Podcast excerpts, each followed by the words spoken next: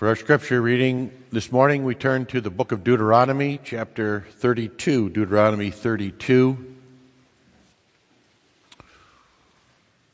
This is considered to be Song of Moses, his final words to the children of Israel before the Lord calls him home.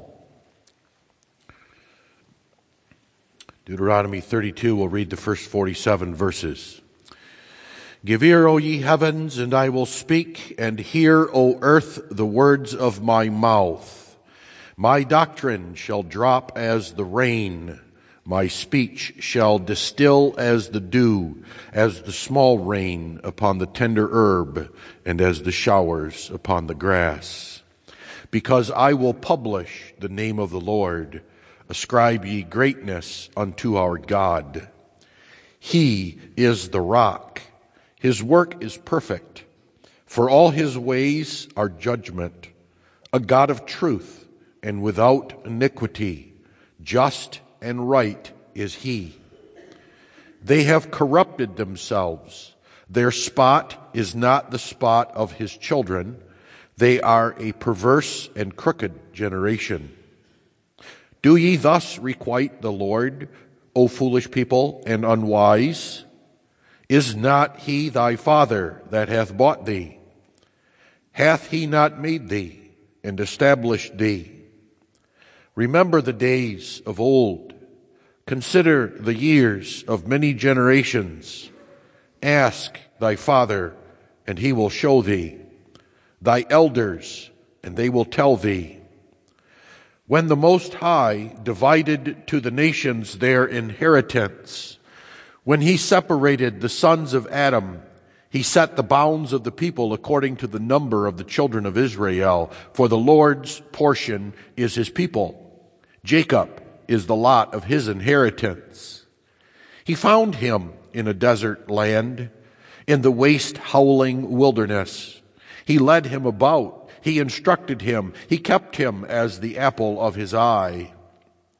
As the eagle stirreth up her nest, fluttereth over her young, spreadeth abroad her wings, taketh them, beareth them on her wings, so the Lord alone did lead him, and there was no strange God with him. He made him ride on the high places of the earth, that he might eat the increase of the fields, and he made him to suck honey out of the rock, and oil out of the flinty rock, butter of kine, and milk of sheep, with fat of lambs and rams of the breed of Bashan, and goats with the fat of kidneys of wheat, and thou didst drink the pure blood of the grape. But Jeshurun waxed fat and kicked Thou art waxen fat, thou art grown thick, thou art covered with fatness. Then he forsook God, which made him, and lightly esteemed the rock of his salvation. They provoked him to jealousy with strange gods. With abominations provoked they him to anger. They sacrificed unto devils, not to God to gods whom they knew not, to new gods that came newly up, whom your fathers feared not. Of the rock that begat thee, thou art unmindful, and hast forgotten God that formed thee. And when the Lord saw it, he abhorred them, because of the provoking of his sons and of his daughters. And he said, I will hide my face from them. I will see what their end shall be for they are a very froward generation, children in whom is no faith. They have moved me to jealousy that with that which is not God. They have provoked me to anger with their vanities, and I will move them to jealousy with those which are not a people. I will provoke them to anger with a foolish nation. For a fire is kindled in mine anger, and shall burn unto the lowest hell and shall consume the earth with her increase and set on fire the foundations of the mountains. I will heap mischiefs upon them. I will spend my arrows upon them. They shall be burnt with hunger and devoured with burning heat and with bitter destruction. I will also send the teeth of beasts upon them with the poison of serpents of the dust. The sword without and terror within shall destroy both the young man and the virgin, the suckling also with the man of gray hairs. I said, I would scatter them into corners. I would make the remembrance of them to cease from among men, were it not that I feared the wrath of the enemy, lest their adversaries should behave themselves strangely, and lest they should say, Our hand is high, and the Lord hath not done all this. For they are a nation void of counsel, neither is there any understanding in them. Oh, that they were wise, that they understood this, that they would consider their latter end. How should one chase a thousand and two put ten thousand to flight, except their rock had sold them and the Lord had shut them up? For their rock is not as our rock, even our enemies themselves being judges. For their vine is of the vine of Sodom and of the fields of Gomorrah. Their grapes are grapes of gall. Their clusters are bitter. Their wine is the poison of dragons and the cruel venom of asps. Is not this laid up in store with me and sealed up among my treasures? To me belongeth vengeance and recompense. Their foot shall slide in due time, for the day of their calamity is at hand, and the things that shall come upon them make haste. For the Lord shall judge his people, and repent himself or his servants, when he seeth that their power is gone, and there is none shut up or left. And he shall say, Where are their gods, their rock in whom they trusted? Which did eat the fat of their sacrifices and drank the wine of their drink offerings. Let them rise up and help you and be your protection. See now that I, even I, am He, and there is no God with me. I kill, and I make alive. I wound, and I heal. Neither is there any that can deliver out of my hand. For I lift up my hand to heaven and say, I live forever. If I whet my glittering sword and mine hand take hold on judgment, I will render vengeance to mine enemies and will reward them that hate me. I will make mine arrows drunk with blood, and my sword shall devour flesh, and that with the blood of the slain and of the captives, from the beginning of revenges upon the enemy Rejoice, O ye nations, with his people, for he will avenge the blood of his servants and will render vengeance to his adversaries and will be merciful unto his land and to his people. And Moses came and spake all the words of this song in the ears of the people, he and Hoshea the son of Nun. And Moses made an end of speaking all these words to all Israel. And he said unto them, Set your hearts unto all the words which I testify among you this day, which ye shall command your children to observe to do all the words of this law. For it is not a vain thing for you, because it is your life. And through this thing ye shall prolong your days in the land whither ye go over Jordan to possess it. We read that far in God's Word. Consider this morning the instruction of the Heidelberg Catechism in Lord's Day 34. And we, we will read question and answers 94 and 95 now. What doth God enjoin in the first commandment? That I, as sincerely as I desire the salvation of my own soul, avoid and flee from all idolatry sorcery, soothsaying, superstitious, superstition, invocation of saints or any other creatures, and learn rightly to know the only true God. Trust in Him alone. With humility and patience, submit to Him. Expect all good things from Him only. Love, fear, and glorify Him with my whole heart so that I renounce and forsake all creatures rather than commit even the least thing contrary to his will. What is idolatry? Idolatry is instead of or beside that one true God who has manifested himself in his word to contrive or have any other object in which men place their trust.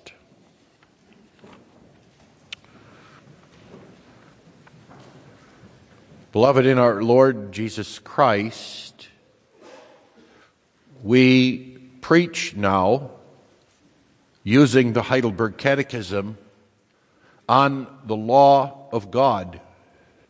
And we do so in faithfulness to our Lord Jesus Christ, to the apostolic faith, and to the Reformed faith.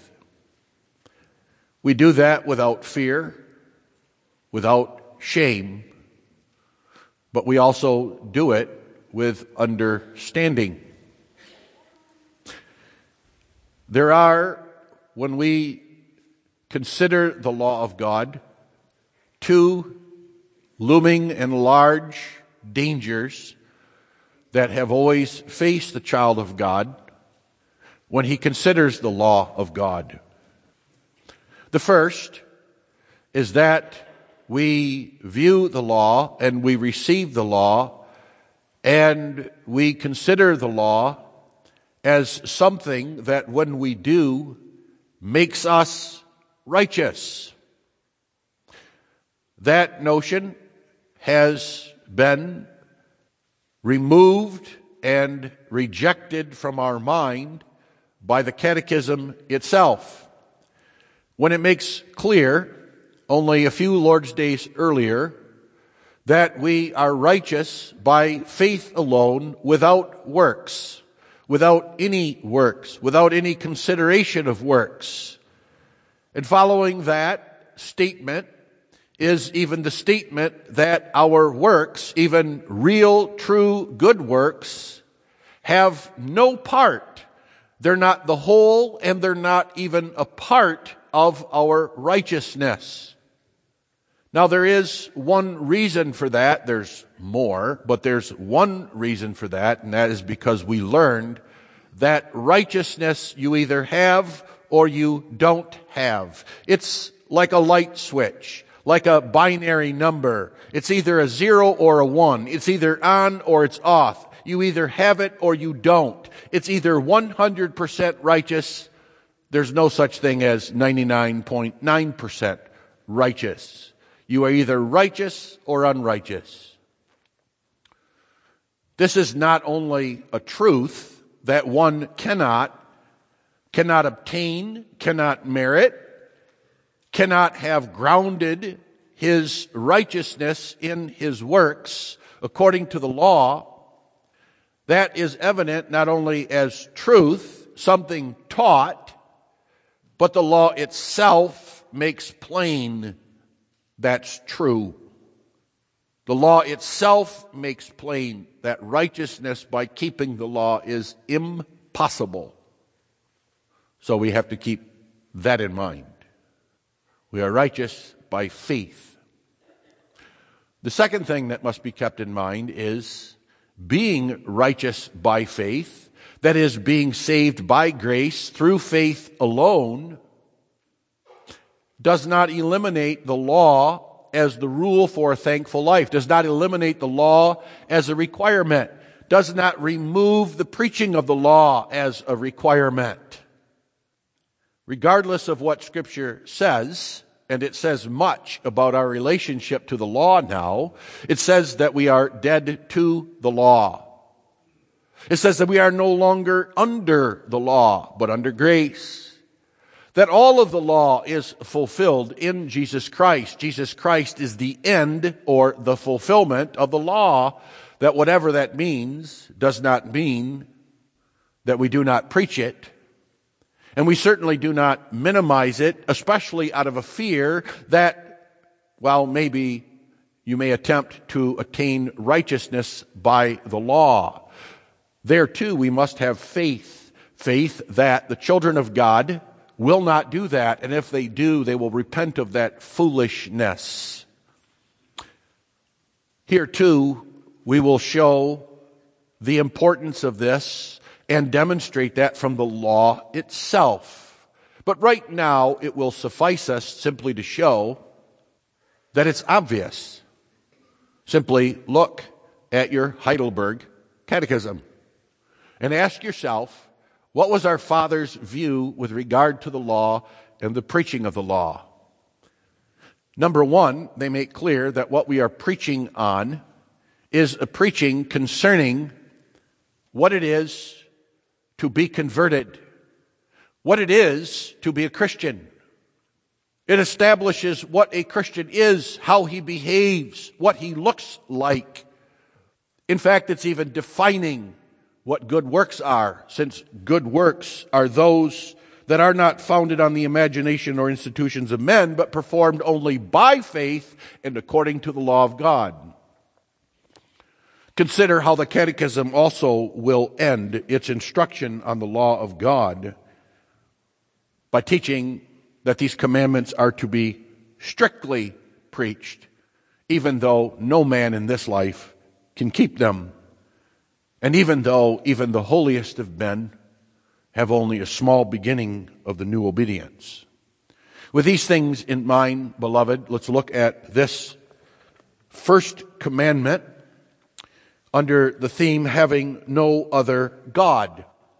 Having no other God. And we consider just two things. First, the commandment, and the second is the blessed life. The abiding commandment and the blessed life. In my first point, I want to look at this particular commandment generally, and generally as it applies to all the other commandments and to the law itself. The very first thing that we should see and should be evident to us as we consider the first commandment is God's attitude toward all the commandments and God's attitude toward the preaching of the commandments and God's expectation of us in the preaching of those commandments. As I said, regardless of what scripture says, and it says much about our relationship to the law, even establishes a break in that relationship in Romans 7. It has many things to say, and yet the interpretation, the understanding of those things may never be apart from the law of God itself. In other words, the law of God itself establishes even the right understanding of our relationship to the law and obligations toward the law in Christ. In other words, this very first commandment, considered all by itself, teaches us so very much. The first thing that it teaches us is this that this commandment is abiding, it is permanent. It is never abrogated. It is never set aside. Not outside of Christ, not inside of Christ. Not with Christ or without Christ. No one. No one. No one here, no one outside of here may say God does not require us to have no other gods beside him. There's many things that are said by the law, about the law. Many things, especially within the church, those I concentrate upon. I don't concentrate upon what the ungodly say about the law of God. We know what they think. They, along with the devil, are united in their condemnation of the law, in their setting aside the law, in their abhorrence of the law of God. And if there's one thing that ought to be evident about the society in which we live and God's attitude toward that world and what is coming regard to the judgments of God, then realize that everything that you see about you is an attempt to overthrow the first commandment. Oh, yes. We can look at the world and the ungodly and see how they overthrow all the commandments. Surely one can see the truth of what Scripture says about man in his natural state apart from Christ is a lawbreaker, a rebel. But keep in mind that everything, whether it's a sin against the eighth commandment, the seventh commandment, the sixth commandment, or the tenth commandment, is an attack upon the first commandment. Man will not have God alone. Man will always have other gods before God. But that's not our concern this morning as such. Our concern is what we think and what we say about the law of God as redeemed, regenerated, and believing Christians. And if you think the Bible has nothing to say about that, consider that in the very same passages, for example, Romans 6 and 7, where some almost shocking things are said about the law of God, that we are no longer under the law, that we are dead to the law. There are other things said that uphold the law and should be expected to be said, even if they weren't said explicitly they would be implied. All one has to do is look at the first commandment and ask yourself this question Would God, would God send his son, Jesus Christ, to die on the cross for our sins of violating these commandments, which are our sins? And keep in mind our chief sin is this first commandment. You may imagine that your chief sin has to do with the other commandments, but our chief sin in Adam is a rejection of the first commandment. There's a reason it's first. But ask yourself now would God, who is that God, who is the very God whom Moses talks about, the God who has redeemed us, the God who has given birth to us, who has created us, the God whom God Himself says in Isaiah, I carried you in the womb. You don't carry me, I carry you. Would that God now draw a line to that first commandment? In other words, does all that manifestation of God's grace and His mercy, does that salvation of God make that commandment now to be absolved, to be abrogated. Would that God now say, it's okay to have other gods beside me? Is that the message of the gospel even in Deuteronomy 32? And if you don't think Deuteronomy 32 preaches the gospel, guess again. The fact is, that it's exactly because God is who He is. And God is who He is as our Redeemer and our Savior.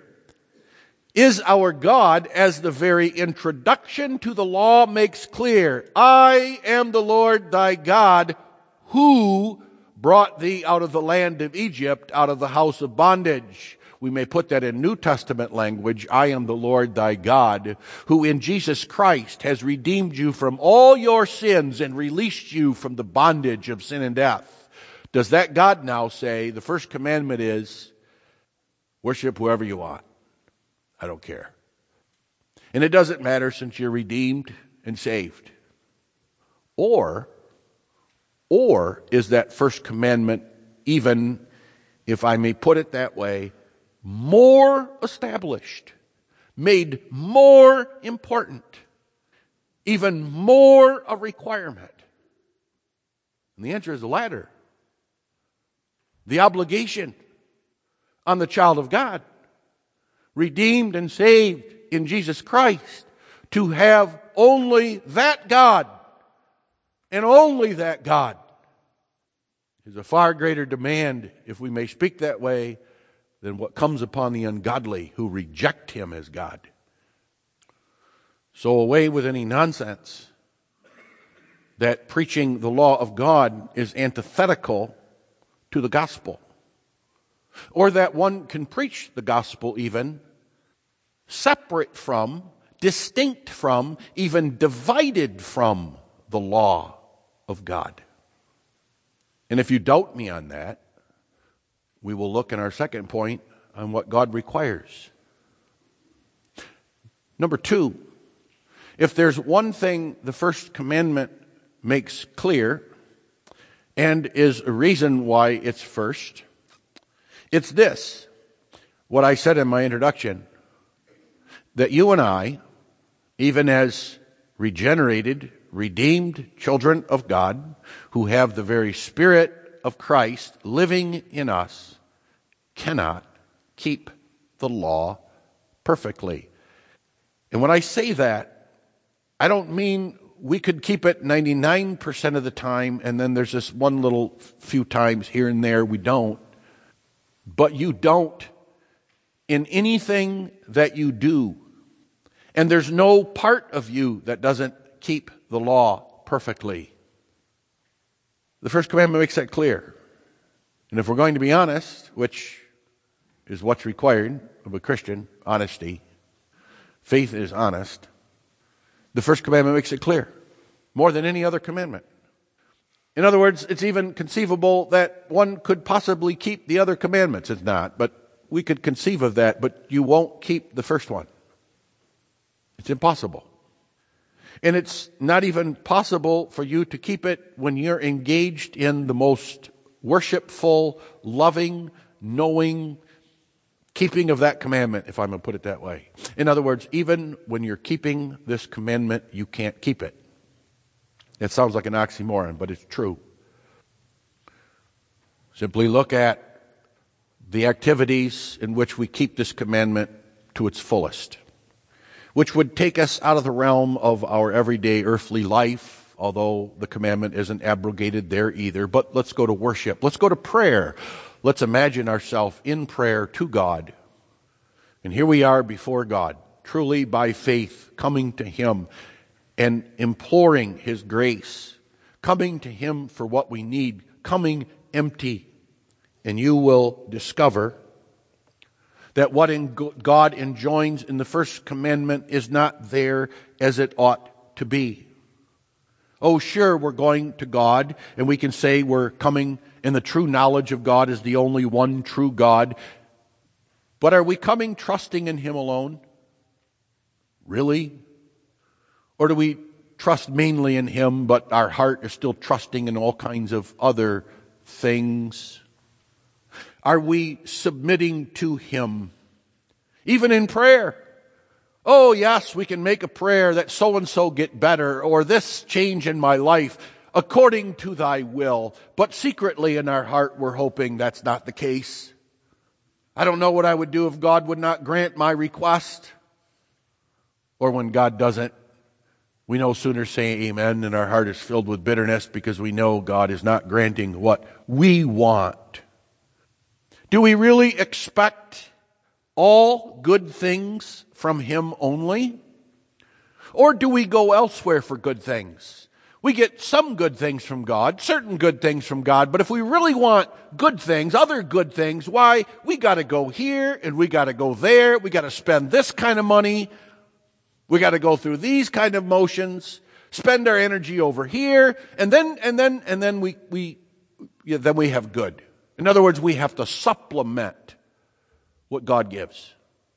How often is it, even in prayer, as we're praying to God, we're ignorant of all the good that He has given? We make our prayers, thanks for this, thanks for that, but our mind is so far from all the things we ought to be thankful for, which is exactly why if someone were to ask you, so how often do you spend in prayer? the answer is going to be along the lines of not much or not as much as I should. Why is that? Because that's how much of the new obedience you have when it comes to the first commandment. And why, even in prayer and in worship, it ought to be impossible for a child of God to lift up the prayer of the Pharisee, Oh Lord, I'm thankful I'm not like other men.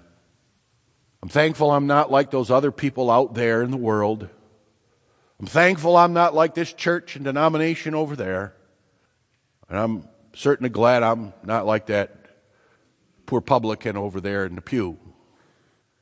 The first commandment exposes us, exposes us point blank as sinners, which then in the third place shows that the only possibility of keeping the commandment, whether in whole or part, is by faith.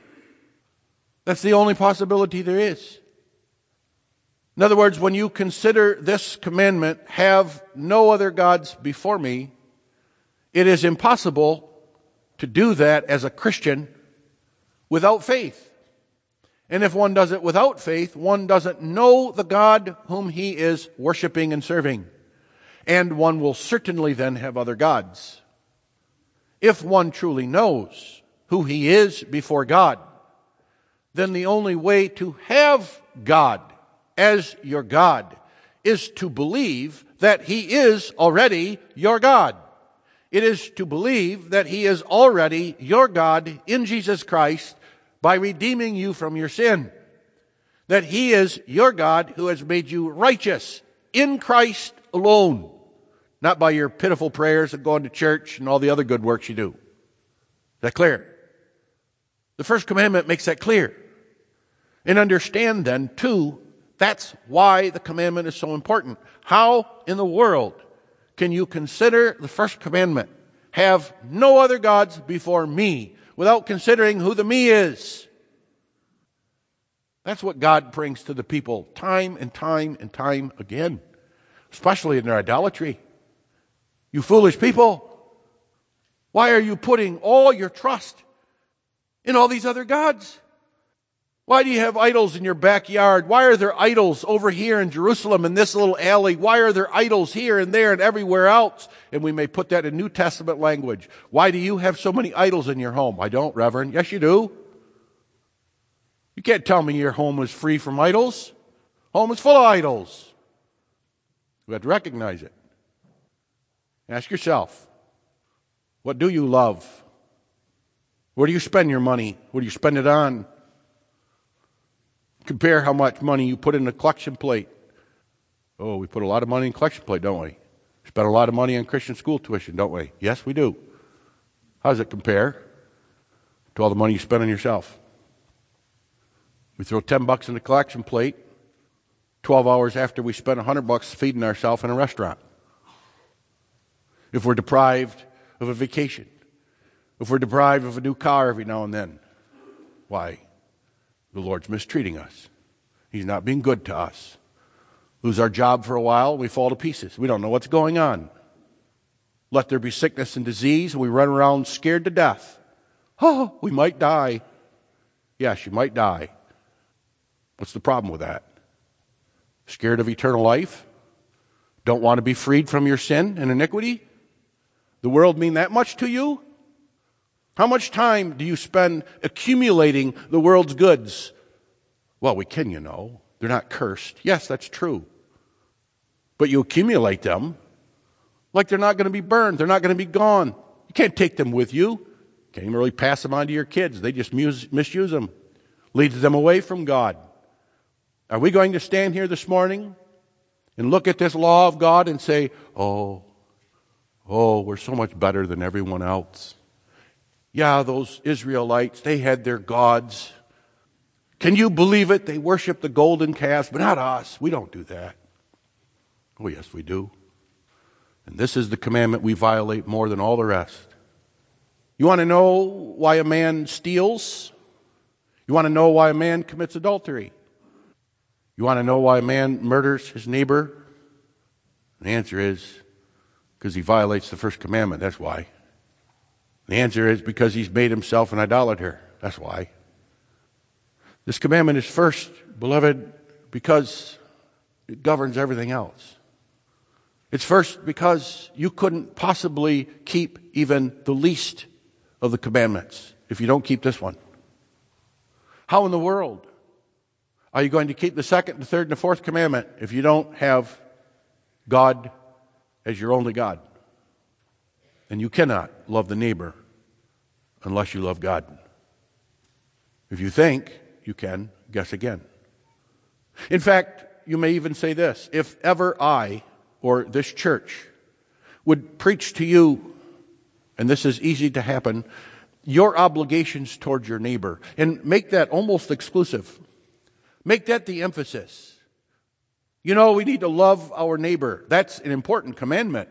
It's a commandment repeated time and time again, even by Jesus Christ himself. That law might be, may not be abrogated either. But if you don't see that commandment in the light of the commandment to love God, you will not love your neighbor rightly. Then when your neighbor's walking in sin, you're going to keep your mouth shut, which you may not do. And when your children are walking in sin, you won't discipline them because it's too hard. You see, this even governs our attitude toward our neighbor and how we walk with our neighbor and what real love is. There's all kinds of people in the church who imagine they're loving their neighbor. Oh, how they love their wife and they love their children and they actually hate them because they have all kinds of other gods before God. Notice also what God is saying in this commandment. When God says, have no other gods before me, he means worship me exclusively. It does not mean you may have some other little small tiny gods. And that's okay as long as God is first. That's not what before mean means. It does not mean make sure that I'm just number one among all your gods. Before me refers to before God's face. In other words, you can have a God and it's so small it fits in your pocket called a cell phone. Oh, you don't worship your cell phone? Add up the minutes. Add up the minutes you spend staring at that phone. And then compare it to how many minutes you spend looking at the Word of God and tell me you're not an idolater. Tell me. Who dares stand up and say, I'm not? But now, when you look at that commandment, and you look at what God is saying in that commandment, you have to understand that God is saying, I'm it. And if you have one, whether it's hidden in your pocket or in your closet, whether it's tucked away in your bank account where you think it's safe, I see it. I see it. I see it when you come to me in your prayers. I see it when you come to church. If you think that you can have these other gods and then you just leave them behind for a few hours when you come to church, guess again. I see it. I see before my eyes when you come and you give me a piddly amount of your time, and, and then on Monday it's back to everything you. God says, No. There will be no other gods except me. Now, if we look at the commandment in more detail, we'll see again why God cannot and does not get rid of the commandments.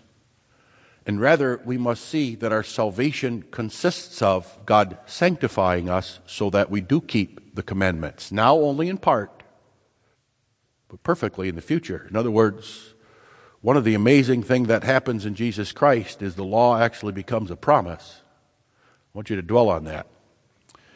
I want to point out to you that the first commandment sets forth what all the commandments are. They are the life of the child of God. They are not the means by which you obtain that life, that you earn and merit that life, but they are that life. Ask yourself, what is the life of a child of God? What does it look like? And if you can't imagine it now, then let's go to heaven together. Let, let's go stand in a new creation where we're completely new without any sin and our flesh is gone and the flesh that we have has been resurrected and ask yourself, what does that life look like? What will it be? Will it be more of this? Working every day to stay alive? Worrying about sickness and death? Chasing this idol and that idol? No. The perfection of heaven is that you will have God as your God and your God alone. You see, the first commandment is describing the will of God for us, what He has in store for us, what He has redeemed us for, the end, the goal of your redemption. It is not that you are redeemed so you can have now all kinds of other gods, and God can't do anything about it. But God has redeemed you so that you have only Him as God. You see, it's setting forth the blessed Christian life of fellowship with God. It's what it consists of. And if you doubt me on that, let's go to the Catechism and let's look. Number one, if you look at what God enjoins, in other words, what is God really saying when He says, have me, have me? What does that word have mean? You may summarize everything that's said as worship. Look at it. Worship. You can summarize them all as worship. What is it to learn rightly to know the only true God? That is worship. Now, that knowledge is the knowledge of love, which is why love is mentioned. But ask yourself, where more than any other place do we learn rightly the one true God? And the answer is when we worship. When we worship together. And all worship is really the teaching of God rightly. Anything that doesn't do that isn't worthy of the name worship. What is it to trust in God alone? Well, number one, that's faith. Remember what I said? You couldn't possibly keep the commandments except by faith. You keep them by faith. Keeping the commandments is the fruit of faith. If you want proof of that, what God enjoins in the first commandment is that you trust in Him alone. That's faith. That's how we define faith. Faith is trust. But notice that's worship. Whom you trust, you worship. And whom you worship, you trust. With humility and patience, submit to Him. Surely it's talking about our entire life there. But is it worship the greatest act of humility before God? Isn't there where more than any other we lay ourselves down on the ground before God, submitting to His will? Even there, by the way, you tell me how you can submit to God without submitting to the will of His law. Tell me how you can do that. The person that says they're submitting to God and thumbs their nose at God's law, says it really doesn't matter how I live, isn't submitting to God. It's plain and simple. To love, fear, and glorify Him, fear is actually the word we use for worship. You see, it's setting forth that that is primarily having God alone is, to worship Him. But don't forget, the converse is also true. The commandment here, you will notice, isn't referring to corporate worship. I can and you can, but it's talking about your life, your personal life. Notice this is all personal. He's not talking to the church here. It's not being expounded to the church. It's expounded to the individual. And it's setting forth what the life of the individual is. And that's how you should look at your life. Your life is not, well, I worship God for a couple hours on Sunday, and then the rest of the day it's all about me. Because if you think that way and you live that way, pretty soon you won't be worshiping God on Sunday either. You might be showing up for an hour, and then the rest of the time it's skiing and playing ball and doing all kinds of other stuff. Ask yourself, how did churches get there? That's because they didn't understand the relationship to the first commandment and their own particular life. Our entire life is about worshiping God. And here we need to be tough on ourselves. Because you need to ask the real question How am I worshiping God in this activity? There's a lot of activities we may legitimately engage in. I'm not going to set forth what you may and may not do, but you must ask yourself Now, how am I learning rightly to know God in this activity? How am I showing that I trust in Him? How am I living patiently before Him? How am I loving and fearing and glorifying Him in this particular activity? Shopping, playing ball, going on vacation. You see, it's just not a Sunday activity. We don't just give ourselves to God on Sunday. That's not what God requires. That's not what He's setting forth for us. It's with my whole heart. And notice there, too, that these are all matters of the heart. We know God in our mind, which is an aspect of the heart, we may say. We trust in our heart. We submit in the heart. You love in the heart. You fear in the heart. You glorify in the heart. Now, the good thing is, the amazing thing is, is that we can be doing a lot of things with our hands and feet and still be glorifying God in our heart. And as hard as I am upon us, because we need to be that, we need to be humble before God and admit our idolatry. On the other hand, we probably keep His commandment far more than we realize. How often isn't it happen when we're laying on our bed Maybe we forgot our prayers before bed, but we're laying in bed and our thoughts are upon God. God's direction of our life, how God is leading us. We look about us and around the world and we see what God is doing and what God has done, and we're glorifying God. We can have tears in our eyes because God has laid a sore affliction upon us. But when we patiently and humbly submit to Him, God is glorified. God even sanctifies that work. Even though sometimes with our tears and our patient submission to God may be some bitterness.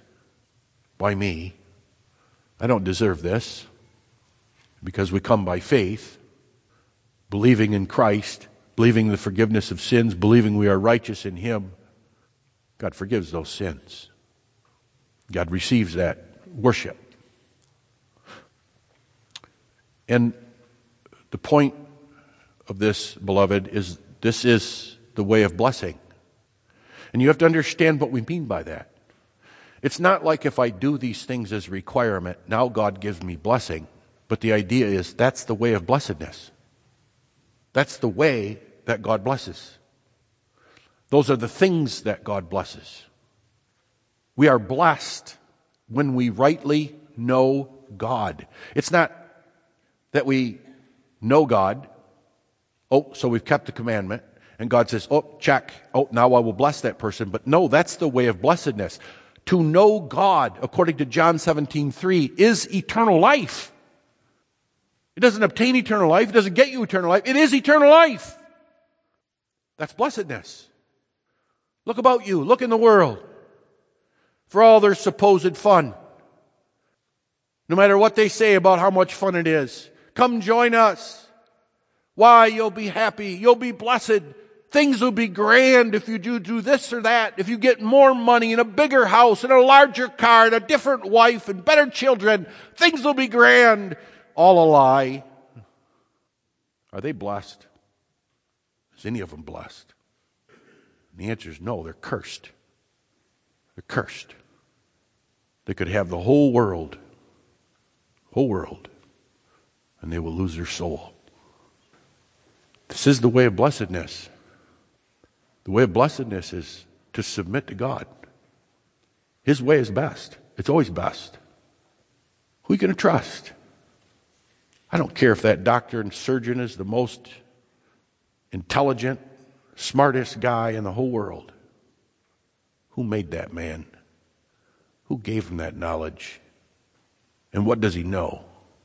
He simply knows the things that God has made. Who that you can love that will love you more than God, that has loved you more than God. You see? You see not only how that is the blessed life that is the blessed life of fellowship with God, but why God says what he says and why this is his first word to us and his will. Have no other gods before me. Amen. Let us pray. Our Father, which art in heaven, forgive the many gods we have put up in our homes and in our minds and in our hearts. Give us the courage and the faith to throw them out, to put them away, to stop trusting in them. Give us faith, Lord, to trust in Thee, to love Thee, to serve Thee, to follow Thee with all our heart, mind, soul, and strength. And we long for that day when that will be perfected. Hear our prayer, O Lord, in Jesus' name. Amen.